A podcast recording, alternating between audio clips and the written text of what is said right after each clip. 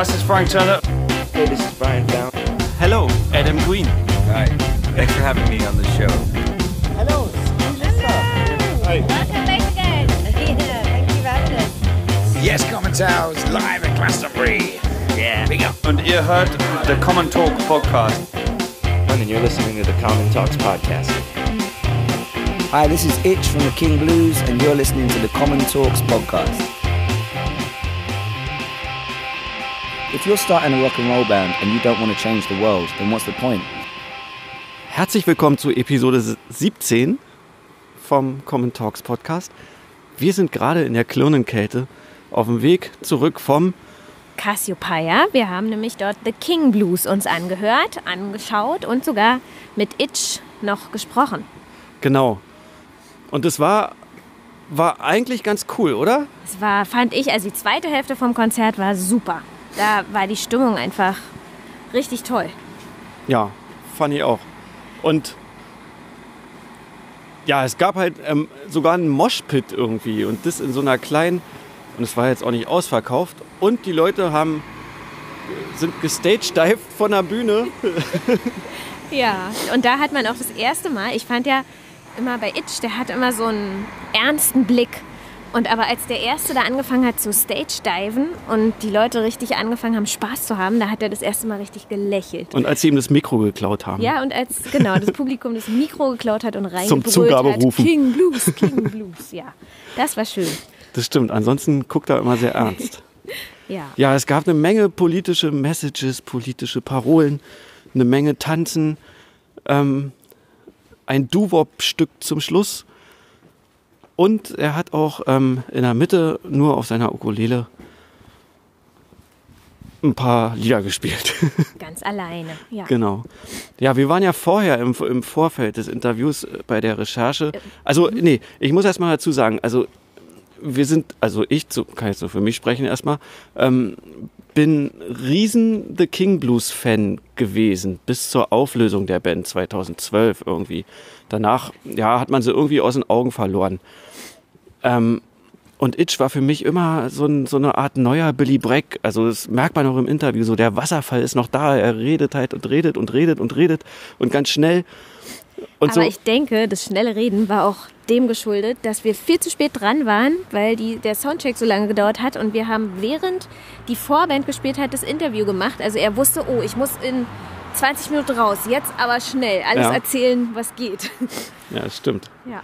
Jedenfalls, schon seit Jahren großer Fan der Band und bei den Recherchen jetzt bin ich halt auf ähm, so die diversen Anschuldigungen, sagen wir mal, die ähm, gegen Itch im Internet vorgetragen wurden von diversen Frauen und Mädels gestoßen. Und wir waren uns jetzt nicht sicher, ob wir das ansprechen sollten oder nicht. Wir haben es angesprochen. Und ähm, ja, hört er dann selber. Er sagt halt, er, das liegt gerade vor Gericht und er kann da nicht so viel zu sagen. Was dann wohl auch so ist. Ähm, was da nun dran ist an den Vorwürfen, keine Ahnung. Auf jeden Fall ist es echt doof, so, wenn, wenn man sowas äh, über jemanden liest, ja, wo man irgendwann mal dachte, der ist halt echt ein Idol und man geht auch anders an so ein Interview ran, wenn man das im Hinterkopf hat irgendwie. Ja, irgendwie Also man sieht den. Menschen anders. Ja. So. Ja, Es das ist, nur. Es ist ja beiderseits doof. Wenn da wirklich was dran ist, ist das natürlich total kacke. Aber auch wenn, das, wenn da nichts dran ist, dann ist es, wenn so ein, so ein Gerücht erstmal in der Welt ist, Ja. das wieder abzuschütteln, ist wahrscheinlich fast ein Ding der Unmöglichkeit. Ja, das nur als kleiner Disclaimer vorneweg. Also, Ach ja, und weil alles so schnell gehen musste, wir sind, wurden hinter ins Backstage gerufen und dann schon ging das Interview los. Da fehlt die erste Frage, glaube ich, ne? die erste Frage war, ähm, ach so, das machen wir jetzt. Wir stellen es wieder nach. Das haben wir, das können wir doch so gut. Also, wir verabschieden uns schon mal, sagen viel Spaß beim Hören. Ähm, wir haben übrigens auch noch andere tolle Folgen, wenn ihr die mal anhören wollt. Guckt einfach in, auf www.commentals.com slash podcast oder bei iTunes oder Stitcher oder wie die alle heißen. Ähm, noch nicht bei Spotify. Falls jemand von Spotify zuhört, ihr könnt uns gerne anrufen. Ähm, ja, jedenfalls starten wir jetzt mit Itch Viel von Spaß The beim King Interview. Blues. So, und die erste Frage war, Ihr wart ja gestern in Köln. Wie war's denn? Expectedly good, actually. Uh, it was much better than I thought it would be. There were a lot of people had travelled in for the show, um, and we haven't played there in I think six years. So it was a very pleasant surprise that it was so good. Cool. Um, have you any special relations to Berlin or Germany? Um, I mean, we've toured quite a lot here. Um, not for, I think 2012 was the last time we did a full tour here with a band called Broilers. Yeah. Um, and since then, we've been back a few times. I was in Berlin for a solo show. Yeah, I saw you there. Yeah, a few months ago, I think, well, you know, a little while ago, and that was the last time we came. So I guess that's our relationship. Cool. Yeah, let's come to music. What made you realize that music was your path, and when did that happen? Um, I mean, I really fell into it. Um, I was just involved in, in the punk scene from such a young age um, that really I wanted to start a band just so I could get into gigs for free. Um, and then it very quickly became something more than that. And, you know, I've been fortunate enough for it to, to be my career for the past sort of 14 years. Um, so I've been very lucky in that sense. But I don't think there was any one moment where I thought I want to do this. I've never had any other job. Um, this is kind of all I've ever done. So it's really all I know. Um, so yeah, I don't think I, I kind of fell into it. So there was no plan B, you only had plan A. Absolutely. That was music. Okay. Yeah. cool. And were you influenced by old records or tapes in that early years? Yeah, um, you know what? I was definitely influenced by music that's that was around from before I was born, um, for forever, really. Um, so I had a friend who lived near me. His uncle had a lot of old cassettes of old punk albums, old punk compilations, and I found that they spoke to me a lot more than the music of my generation. All of a sudden, I was hearing messages about kids in my position, you know, working class kids on, on the streets, rather than at the time, you know, I, I grew up as, as a 90s kid, so it was very much either grunge, which I found very depressing, or it was kind of dance music that just didn't speak to me. So um, I found that these old records from before I was born were, were actually talking about my life a lot more. Uh-huh. And who are your biggest influences nowadays? Um, I think I always go back to the same the same re- artists really, and I don't think it's because of genre. I think it's because of their mindset, and I think it's because of how they carry themselves. So for me, it's you know the Public Enemy, the Clash. Um, through to Bob Marley, the specials, back to Woody Guthrie, Phil Ochs, um, anything where it has that same spirit of rebelliousness, where it's raw and I feel that it's real, that really speaks to me. Okay, cool. Um, has there been one particular moment in your musical career that you're most proud of? Gosh, there's been so many. I think we've been very lucky to be a band that hasn't been by the book. We've we never started off and then got signed and then it was a very easy journey. No, we started off by playing protests, by playing squats, um, and and we we very much kind of were very left field. We existed outside of the music world almost. Um, so there's been wonderful moments. You know, I've, I've been invited to, to speak at anti-war rallies. I think um, we had a time where we put a sound system outside our then Prime Minister's speech and drowned him out. There have been a lot of interesting times where it's been amazing. I, it's very hard to think of just one, especially Okay. over, after so many years. Yeah. You know. Did you play at the left field? Yes. Where Billy Bragg is always? Yes, yeah. I mean, we've toured with Billy Bragg a few times, um, and he's become a, a, a good friend, and we're signed to the same label now. Um, and we played the left field, I think, three times in all. But we played um, in 2016 was the last time. I saw Um, you once there. Cool. Yeah, that must have been a little while ago. Yeah, it was. I think it was 2010. Yeah, that would make Yeah. sense. Um, but I, I love that. I love that stage because it's just it's very much where music and politics meet, Yeah. and it's that's actually a very rare thing in Britain. You It's know, a it's great atmosphere there, I think so too. yeah, Yeah, let's get back in time. In 2012, the King Blues announced a split. yes, Um, you went on as a solo artist. Um, and last year you came back with a bang with uh, Off with the Heads. yeah. Um, was it a coincidence that you came back um, in times of Brexit? No, absolutely not. I think that when we came, we decided we wanted to come back. I didn't want it to be retro. I didn't want it to be greatest hits, feel really old. I wanted it to be relevant and to have something to say now. So to me, when we had Brexit, I really had to question what kind of country are we living in? Are we living somewhere that wants to be divided or somewhere where we want to be united? And, you know, when we first started off this band, we were a lot younger um, and a lot more youthful and idealistic. And we really thought if we can get enough people together, we can stop the war. We wanted to stop the war in Iraq, and that's what we really truly believed. And I'm not ashamed of that, um, although I think it's you know very idealistic, and we were very youthful at the time. I think unless if you're starting a rock and roll band and you don't want to change the world, then what's the point?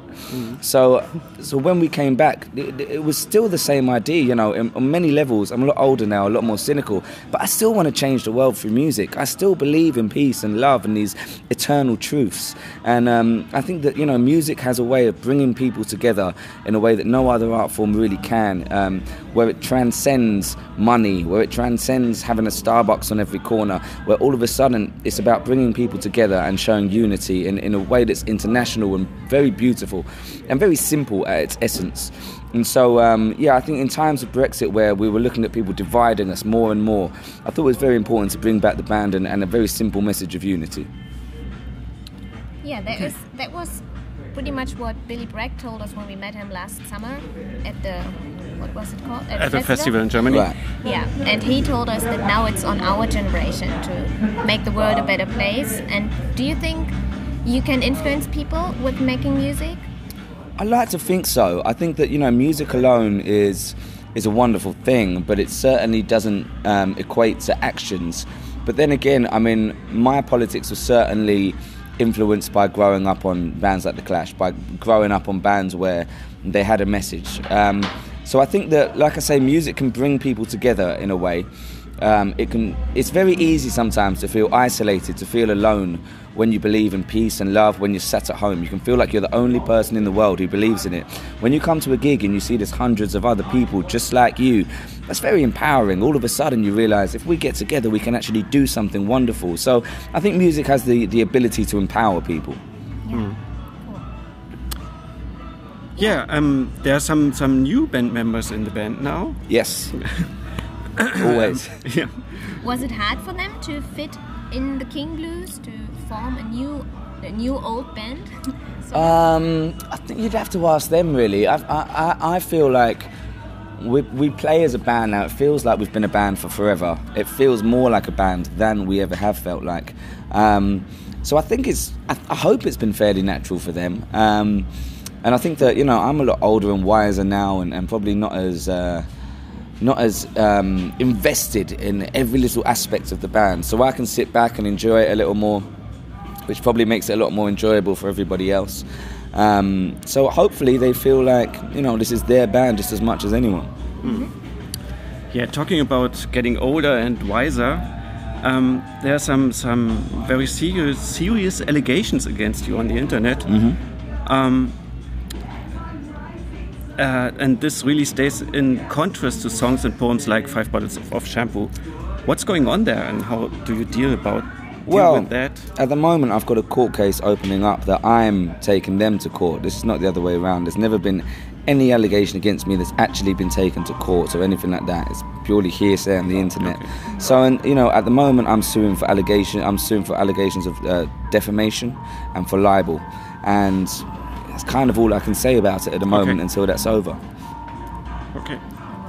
Yeah, in the UK, you invite people to, to bring food to you to the concerts. Yes. And you give it to the to the homeless. Then. Yes. Can you tell us something about that? Well, I just think it's a nice, easy thing for us to do. It's kind of the least that we can do, really. But I think that you know it's wonderful that we get the fans come along to the gigs. They bring along tins of food, um, sanitary products, sleeping bags. We get all sorts being brought along, and we make sure that um, you know we donate them to the local uh, soup kitchens in each area so that they can feed the local homeless population. And I think it's nice when music can mean something, and and. Uh, you know, it's very easy to rally against things and to try and break things down all the time. But I don't see the point in breaking something down. I, I think it's easier to build something up, to build something that's better, to build communities. And so, as a band, we've always been about building up rather than breaking down or we've been about breaking things down by building something better. So um, the idea with that really was to just kind of try and make music have a positive. Uh, there's no point in being angry all the time. There's no point in having all this rage unless it comes from a place of love, unless you have love in your heart. And so it really comes down to those kind of basic basic timeless truths, I suppose. And so that was kind of the, the thinking behind it. Your new album, The Gospel Truth, The Gospel Truth, will be released in April. When did you write the songs, and what was your inspiration? Um, it was it was a pretty quick process actually. We started, um, I guess it was the, the last quarter of, of 2016, um, and it was a much more of a personal record, I suppose. I think at the time, I didn't really know. I, I, I knew I didn't want to make a, a, record that was 15 songs about Donald Trump. I wanted to do something that was a bit more real, a bit more considered. And at the place I was in at the time, um, I really was discovering myself, and I, I didn't think I could stand up there and shout all these slogans when I was really getting to know myself. Um, it's very it's strange. Like the, the when I was younger, I knew everything there was to know. The older I get, the less I know. Um, so it's, it's a very kind of a strange thing. The older I get, the more I realise I really know nothing at all. Um, and so, you know, the idea behind the album was really just about being brutally honest with that and, and trying to find some kind of truth. Um, and I think that truth is a strange word. It means different things to different people, when really it should only mean one thing. Um, and so it was really, it's a journey of self discovery. Um, with the album, we asked people to the fans to send in voice notes mm. Of their experience of the year, of how it had been. And it was strange because the more personal that they got, it seemed that these messages were more universal. All of a sudden, everybody was talking about feeling isolated, uh, feeling alone, and it's and, and, I think that's part of our culture at the moment. We're connected more than ever, but we actually make less real connections, um, and I think that's kind of it's becoming an epidemic where people feel very alone, they feel anxiety, um, and so it was very strange. I think the more honest people got with me, um, the more the more it connected. And so it was wonderful to put those voice notes throughout it and realise that our personal struggles that we go through are actually very universal. Yeah, um, you play Hurricane Southside Festival in Germany this year, this yes. summer. Are there any more plans to come back? to Berlin or? Yes, definitely. Um, I believe we've got another festival in Germany this summer. I'm not sure if I can say it or not. Um, Just say it. Uh, no, I can't, uh, but and um, I think we're doing some. We're definitely going to be touring more in the mainland. Um, okay. th- yeah, this year, later on this year. Okay, cool. Okay, good to know. Yeah, what are your plans now after the record, after the touring? Um, well, yeah, we, we, we're going to go home. I think I'm going to sleep for maybe a week. and then um, we have another tour in April, and that's when the record comes out, uh, also in April. So there'll be a lot to go around there. And then we have just a festival run throughout the summer, and then I think we're going to do some more touring after that. So that'll take us to the end of the year, keep us busy. Okay. Cool. I have one last question because I see your tattoo above your eyebrow. What yes. does it mean? It's XXVI. Yeah, so that's 26, Roman numerals for 26, which is the, uh, the amount of letters in the alphabet. So, you know, my job as a lyricist, as a, as a spoken word poet, uh, is to, as a writer, is, is to put those letters in a different order. And that's kind of the, that's all I have to communicate with, really, as an artist. So that's what it's about. Wow, okay. Okay. Very philosophic. Is yeah. that the word? Philo- Philo- philosophic. Philosophisch. yeah. Very nice. Okay. Thanks Yeah. very much. Oh, for the pleasure. We can't wait for the gig tonight. Let's have fun. Yeah, thank Yeah. you.